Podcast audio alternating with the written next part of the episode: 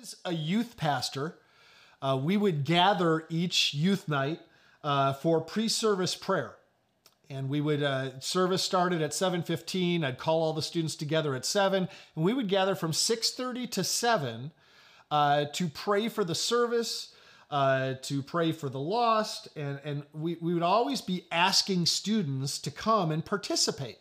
You know, like, hey, come on, we're going to pray. Do you want to stop, you know, playing basketball and come and uh, pray for a while with us? And inevitably, I'd have students say, well, maybe uh, I don't have to pray in front of anyone, do I? You know, it's a very teenager thing to ask, but when you think about it, it's really kind of a human thing to ask. Uh, and sometimes I'd ask them back, well, why don't you want to? What is it about praying in front of people that intimidates you? And every once in a while, I'd get the answer, I don't really know how to pray.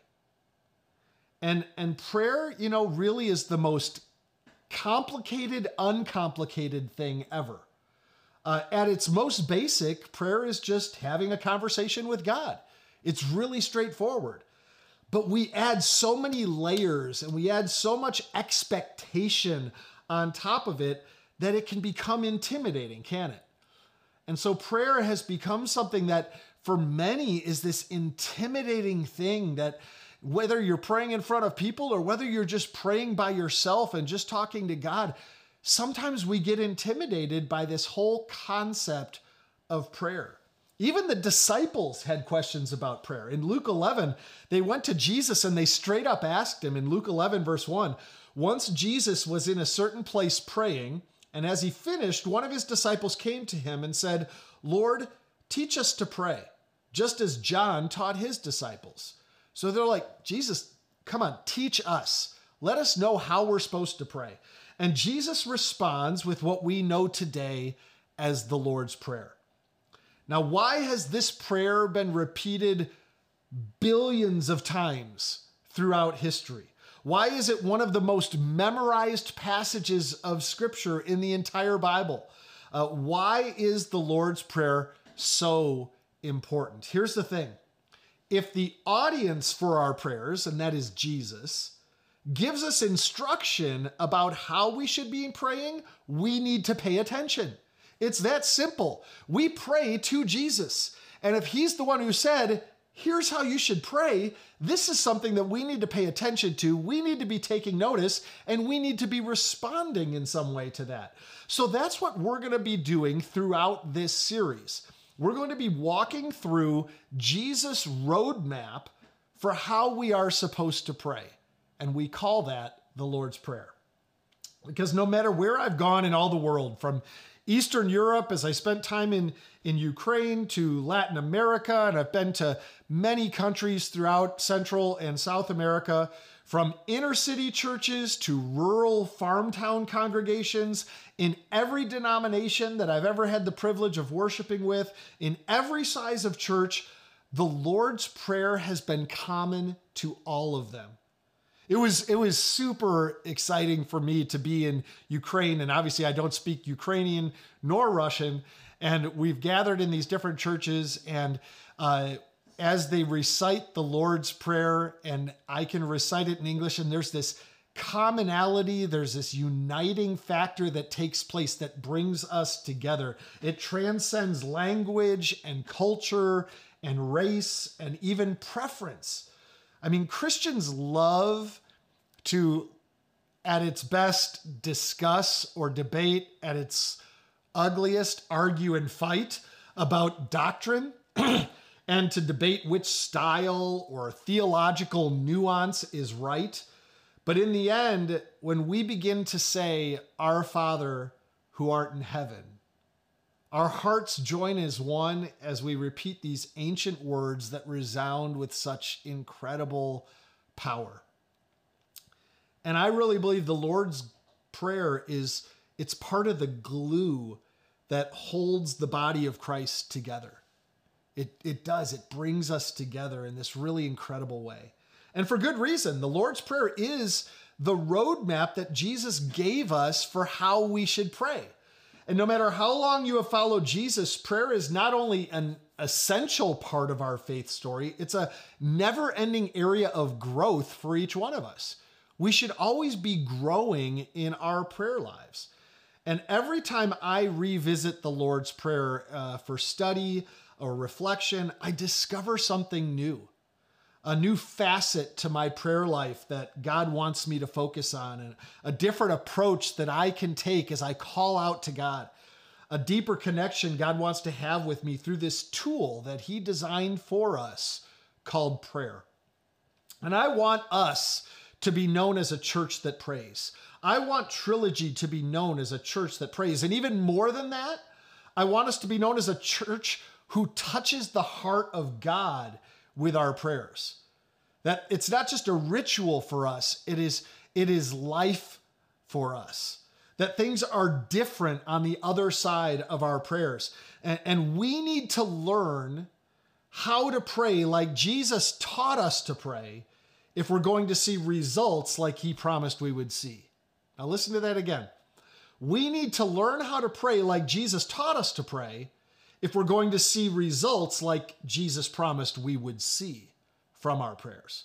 So let's jump into that today. And uh, we're going to be spending weeks on this as we as we step through the Lord's Prayer, and we're going to unpack a ton of content from the Lord's Prayer itself. But today, I kind of want to take a overarching look at things uh, and and a couple of points of background to kind of kick things off. First of all, and it's very basic, the Lord's Prayer is mentioned two times in the Gospels. Uh, first in Matthew chapter 6, and then in Luke chapter 11. And the version in Matthew is a little longer uh, and is considered the traditional version of the Lord's Prayer uh, than what we read in uh, Luke chapter 11. The second thing I want you to know as some background here is Jesus used the Lord's Prayer as a guide or a pattern or a model for what Christian prayer is supposed to be all about. He didn't give it to us as an original to copy, but more as an inspiration for us to start from. Okay? It, it is the answer to the question what does prayer look like? It doesn't have to sound like the Lord's Prayer. It doesn't need to copy the words of the Lord's Prayer, but it should feel like the Lord's Prayer. I'll explain what I mean by that. You see, when Jesus taught us the Lord's Prayer, he was showing us the heart of prayer, not giving us the words of prayer. When Jesus taught us the Lord's Prayer, he was showing us the heart of prayer, not giving us the words of prayer. There's nothing at all wrong with reciting the Lord's Prayer. Uh, as I mentioned earlier, there's a uniting that takes place when we join our hearts together and we pray it out loud together as we pray the Lord's Prayer. But there's nothing required in that either. Many church traditions carry that as part of their church tradition, uh, as part of uh, their liturgy for some of our liturgical churches. Even, uh, you know, more uh, evangelical churches uh, use the Lord's Prayer regularly as a part of their worship experience. So there, there's there's nothing wrong with that. There's something powerful about that at times, but there's nothing required in Scripture uh, for praying that prayer either. So, with that as background, we pick up the story in Matthew chapter 6, is where we're going to look today. And we're in the middle of the Sermon on the Mount, which is Matthew 5, 6, and 7. We find this falling right in the middle chapter here. And in this section, Jesus is talking with his disciples about true and false giving, true and false praying, and true and false fasting. He's like, hey, these spiritual disciplines of giving, praying, and fasting, uh, this is what they look like when they're done right, and this is what they look like when they're done not so right. And when Jesus got to the subject of prayer, he said there is a false kind of prayer, which is praying just to be heard by men, by those around us. And then there is a true kind of prayer, uh, which is going into your prayer closet and praying to your Father in secret from your heart. And then he gives us the Lord's Prayer in Matthew 6, verses 9 through 13. And this is what Jesus said Pray like this. Just comes flat out and say it. Pray like this. Now, note, it doesn't say, pray this prayer. He said, pray like this. Pray this kind of prayer. Pray in, in this vein, in, in this light. You need to pray something that has this type of feel to it. Okay? And then he begins Our Father in heaven, may your name be kept holy. May your kingdom come soon. May your will be done on earth as it is in heaven. Give us today the food we need, and forgive us our sins as we have forgiven those who sin against us. And don't let us yield to temptation, but rescue us from the evil one. For yours is the kingdom and the power and the glory forever. Amen. Now that was hard for some of you because that wasn't the real Lord's Prayer, right? I mean that that was in other words it's not the same Bible translation that you memorized the Lord's Prayer in. But let me reiterate.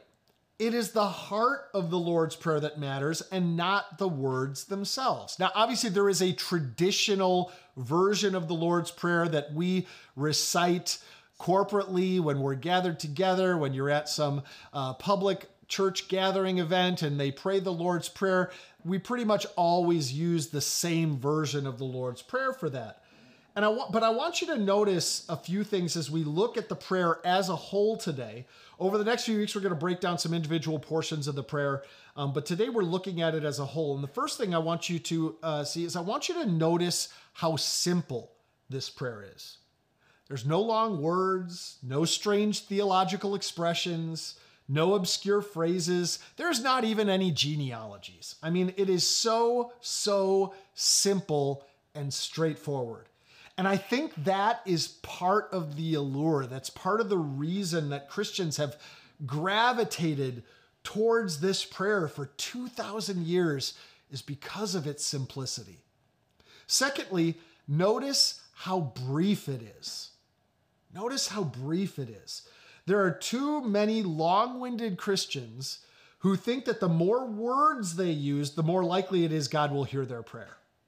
Now, please don't hear me wrong. There is nothing wrong with spending a significant length of time in prayer. Nothing wrong with that.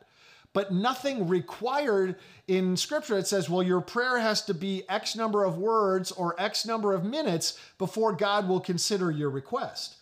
Uh, the Lord's Prayer that we just read contains only 73 words, and it takes under a minute to say.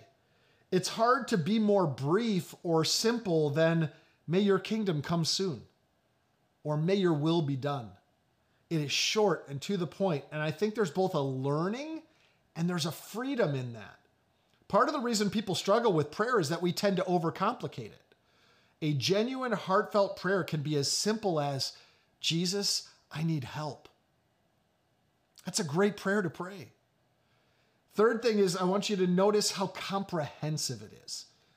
Okay, the Lord's Prayer is comprehensive. Everything that you would ever want to pray about is represented here in the Lord's Prayer. Everything, it's all in there. God is in this prayer. We are in this prayer. The past is in this prayer. The present is in this prayer. The future is here. The Father, the Son, and the Holy Spirit are all in this prayer. Everything is here. Let me share a simple outline for you on the Lord's Prayer just to understand just kind of how this all fits together. The first half of the prayer talks about God, His name, His kingdom, His will. The second half of this prayer talks about man. It talks about us. Give us, forgive us, lead us. So God and man form the two different subjects of this prayer. So let's look again at the second half of the prayer. You've got the past, forgive us our sins. You've got the present, give us today. And you've got the future, don't let us yield to temptation. So you're dealing with all phases of our lives.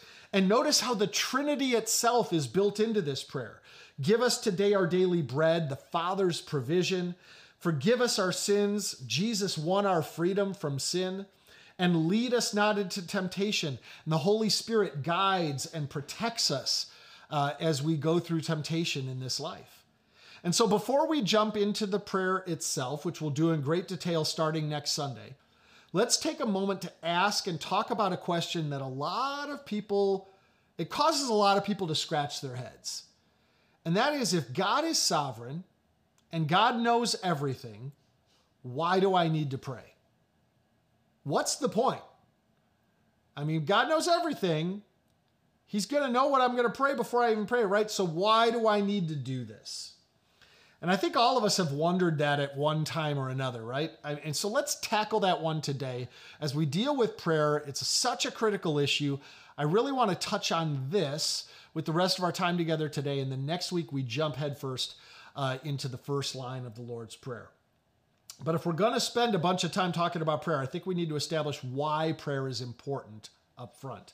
So I want to go quickly through five biblical truths to keep in mind that will help us as we kind of frame an answer to this question. And the first thing is that God knows all things.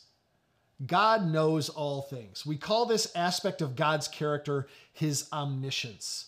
It means omni uh, uh, omniscience means all knowing. It means that because God is God, he knows everything that could be known, both all past, present, and future, and he knows all of them at the same time from our frame of reference. You see, God exists outside of time. He created time, He created our reality. So for Him, all of our times simply are. Time simply is for Him. And that means that God is never surprised and He never learns anything new. The second biblical truth is that God has committed Himself to provide for His people.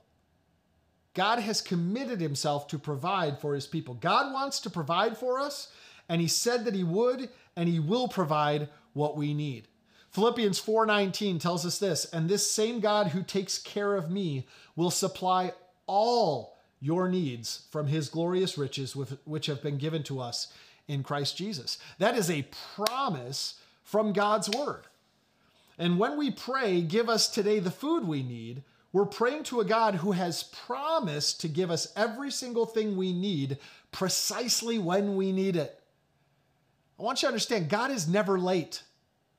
God never shows up late. God brings us what we need when we need it. The entire Bible teaches us that God is the great provider, which is why one of the names given to God uh, by the Hebrews is Jehovah Jireh, which means the Lord will provide.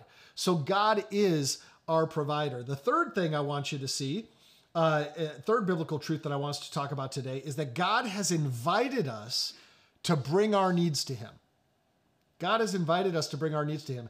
And God tells us to not be shy about it either. This is not a, you know, beat around the bush and and maybe God, if if if you if you think about it, if you're okay with this, you know, I hesitate to even bring this up. Uh, but in Matthew 7, 7 to 8, listen to how Jesus describes this. Keep on asking, and you will receive what you ask for. Keep on seeking, and you will find. Keep on knocking, and the door will be open to you. For everyone who asks receives, everyone who seeks finds, and to everyone who knocks, the door will be opened. I mean, this sounds like uh, one of my kids, you know, coming to me asking for more video game time. They just are persistent, right? They don't give up. They just keep coming at you. And that's what Jesus describes how we should be in bringing our needs to God. We are to keep asking, keep seeking, keep knocking, keep going. Don't bring it one time and then call it quits. We are to continue persistently to bring our needs to God. This is where prayer gets personal, church. God, who already knows what we need, invites us to bring our needs to Him in prayer. The fourth biblical truth we don't know what we really need. Okay? We think we do, but we don't. We probably have a good idea what some of our needs are, but not all of them. And we definitely have a good idea of how we want our prayer answered, but we don't know what the best way is. That's a hard truth right there. Because we come to God and we've got an agenda, right? We know how we want God to answer our prayer. But God sees the big picture. God sees way bigger than we see. You see, our perspective is limited by our own experience, by our own desires, and by our limited knowledge. And God's going to bring the answer that He knows is best for our circumstances and for the need that we're bringing to Him. Paul reminds us in Romans 8 26, and the Holy Spirit helps us in our weakness. For example, we don't know what God wants us to pray for, but the Holy Spirit prays for us with groanings that cannot be expressed. in words. we don't know what we should pray for, Paul says. Uh, yeah, that's a truth bomb right there. How many times have you been faced with a situation, you've been faced with a circumstance, and you're like, I don't even know what to pray? I don't know what the right outcome would be. I don't know what direction I'm supposed to take this. I have no idea how I should be praying for this. That's why the most basic prayer is always God, let your will be done. Uh, and God knew that there would be times where we would be confused in prayer, and those times would be often. Uh, and that's one of the things that makes the gift of the baptism in the Holy Spirit so incredible. Uh, when Jesus went back to heaven, now, right before he went back to heaven, he told his followers to wait in Jerusalem until the Holy Spirit was poured out. And then on the day of Pentecost, uh, they were all filled with the Holy Spirit and they went out and they changed the world. Uh, the power of the Holy Spirit is given to us. It was the gift that Jesus promised. It's given to us to witness, uh, to live pure and holy lives, and to pray. And one of the gifts that God gives us when we receive the baptism of the Holy Spirit is a, a prayer language uh, where the Holy Spirit prays through us in a spiritual language that is unknown to us. And I pray in my prayer language every single day. It's a regular part of my prayer life, and you should as well. Why? Because when we don't know how to pray, the Holy Spirit prays for us. How perfect and how powerful is that? That God gives us the perfect prayers to pray, and our spirit cries out to Him without our mind and our will getting in the way because let me tell you, my mind and my will sometimes are not always in perfect alignment with who God is and where He wants to lead me. And if you have never received the baptism in the Holy Spirit, I'd love to talk to you more about that and even pray with you to receive this incredible gift from God that the Bible tells us about. I don't have time to fully unpack that today, but it's something that Jesus said, I want you to have. And in my mind, if Jesus says, I want you to have this gift, man, let me unwrap it now. I want that gift. Uh, fifth biblical truth God knows what we need before we ask Him. God knows what we need before we ask Him. It's pretty straightforward in Scripture. In fact, right before we jumped into Matthew 6 9, uh, right, the verse right before in Matthew 6 8, Jesus said, Don't be like them, for your Father knows exactly what you need even before you ask Him. Now, what that means is we don't have to impress God or use big words or pray long prayers. We don't have to repeat ourselves when we pray, and we don't have to worry about getting all the details right or using impressive, flowery language. God knows already, even better than we do. When you pray, you are not informing God of anything. When you pray, you are not informing God, you're not waking Him up and saying, Hey, God, hey, you know, you've been checked out for a while, but I wanted to bring your attention to. No, God knows. He knew your need before you bowed your head. So that brings us back to the original question here. If God knows everything before we pray, and He wants to provide for us anyway, why do we need to go through the motions of praying at all? Isn't it just a waste of time if that's true? So here are my thoughts on it this morning. God doesn't need our prayers in order to gather accurate information so he can take action. Like we just talked about, we're not informing God of anything when we pray. Here it is, guys. Now pay attention to this. God doesn't need our prayers, but we need to pray. God doesn't need our prayers, but we need to pray. And if you get nothing else out of this message this morning, take that to heart please. You need to pray.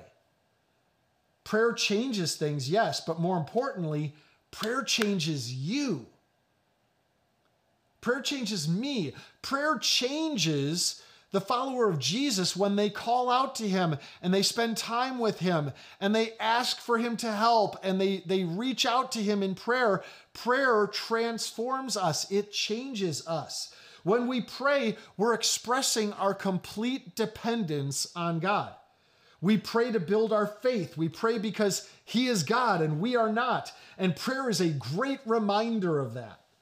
We pray because God has ordained that our prayers are part of His unfolding perfect will. Our prayers are part of that.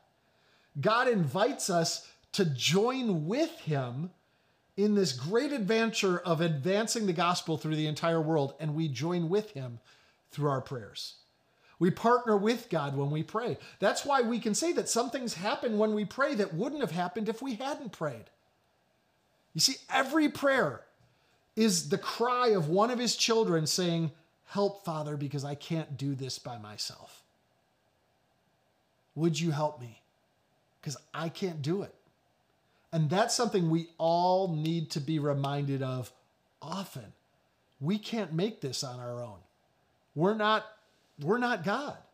James 5 gives us another wonderful example of the power of prayer. Elijah prayed that it would not rain in the Old Testament, and for three and a half years there was no rain in Israel. Think about that. Elijah prayed, and this was part of God's plan uh, to teach them a lesson, to teach the king a lesson. For three and a half years there was no rain in Israel. He prayed again, and the rains fell from heaven. That's some serious power in your prayer. Here's the moral of the story that James tells us in James 5:16. The earnest prayer of a righteous person has great power and produces wonderful results. Now, I could preach a whole sermon just on that verse about what each one of those words mean, but the earnest prayer, earnest prayers get God's attention because they come from a heart that believes that God is able. You can shout or you can whisper, you can stand, you can sit or you can kneel, you can pray for one minute or you can pray for one hour. None of these influence the heart of God when we pray. Your position, your wording, your posture, your duration, none of these influence God. It's not the words that matter, or the length of the prayer, or the tone of your voice, or whether you stand or kneel or sit.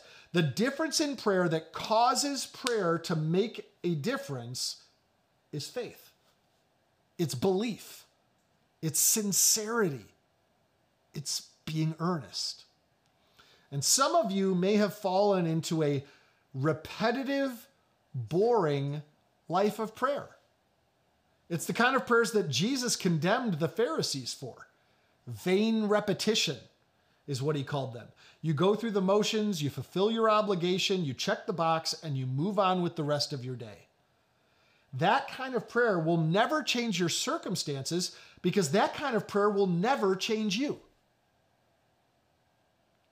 That boring, just kind of going through the motions prayer is not going to transform you.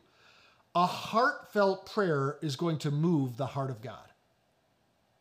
A heartfelt prayer is going to move the heart of God. If your prayer life has become stale, and I've had plenty of seasons of my life where my prayer times had just gotten routine, they'd gotten mundane, they'd gotten boring. And I needed to change things up in order to really revitalize my prayer life. And so I began to start praying about prayer and asking God to change that. Um, but if, if your prayer life has become stale, start praying about things that you are passionate about. Start praying about things that move your heart. Start praying about things that are important to you. And then, as a part of those prayers, begin asking God to move your heart with the things that move His. Because that is when prayer becomes supercharged. When our heart is aligned with His, and the things that move us are the things that move him. Psalms tells us that he will do that for us as we spend time with him. Listen to what Psalm 37, verse 4 says Take delight in the Lord, and he will give you your heart's desires. God will transition, transform, metamorphosize your heart and implant his desires in there. He will give you those desires so that your heart lines up with His. I want to know the heart of God. I want my heart to beat in time with His. I want to have desires that are aligned with His. Why? Because of the first rule of spiritual life. Here it is the first rule of spiritual life He's God, I'm not. That's that's rule number one, guys. You got to get that one down. In our house, our families, rule number one, all my kids could tell you, rule number one is this don't mess with a happy baby. Okay? That's rule number one in our house. Um, but the first rule of spiritual life, He's God, I'm not. All prayer really is based on that one simple truth. He runs the universe and I'm just a part of it. And here's a crucial application of that truth. When we don't pray, it's because we've forgotten who's God and who's not. When we don't pray, we have forgotten who's God and who's not. A lack of prayer means we're still trying to run the show. We think we can make it on our own. It's a sign that we've decided we can handle things. Prayer changes things. I believe that with all of my heart. And the first and most important thing prayer changes is me. Prayer changes us. It teaches us to depend completely on God, reminds us that He is God and we are not. Why pray if God knows everything in advance? Because God has ordained that your prayers are part of His plan for the universe. And more importantly, they're a part of His plans for you. In fact, I would contend that prayer is the most important facet of your faith journey with regard to growing up and maturing in your faith in Christ. It, prayer is part of God's plans to shape you, to grow you, to teach you, to depend on Him. Our prayers absolutely matter to God. They are not superfluous in any way. And it's not that God needs our prayers, He doesn't. He doesn't need anything.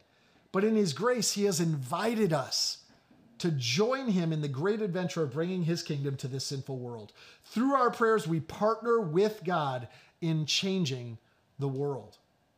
And that's why I believe so strongly in praying together as a church family on a regular basis. We need to pray for the same reason that you need to pray on your own. God changes trilogy when trilogy prays together.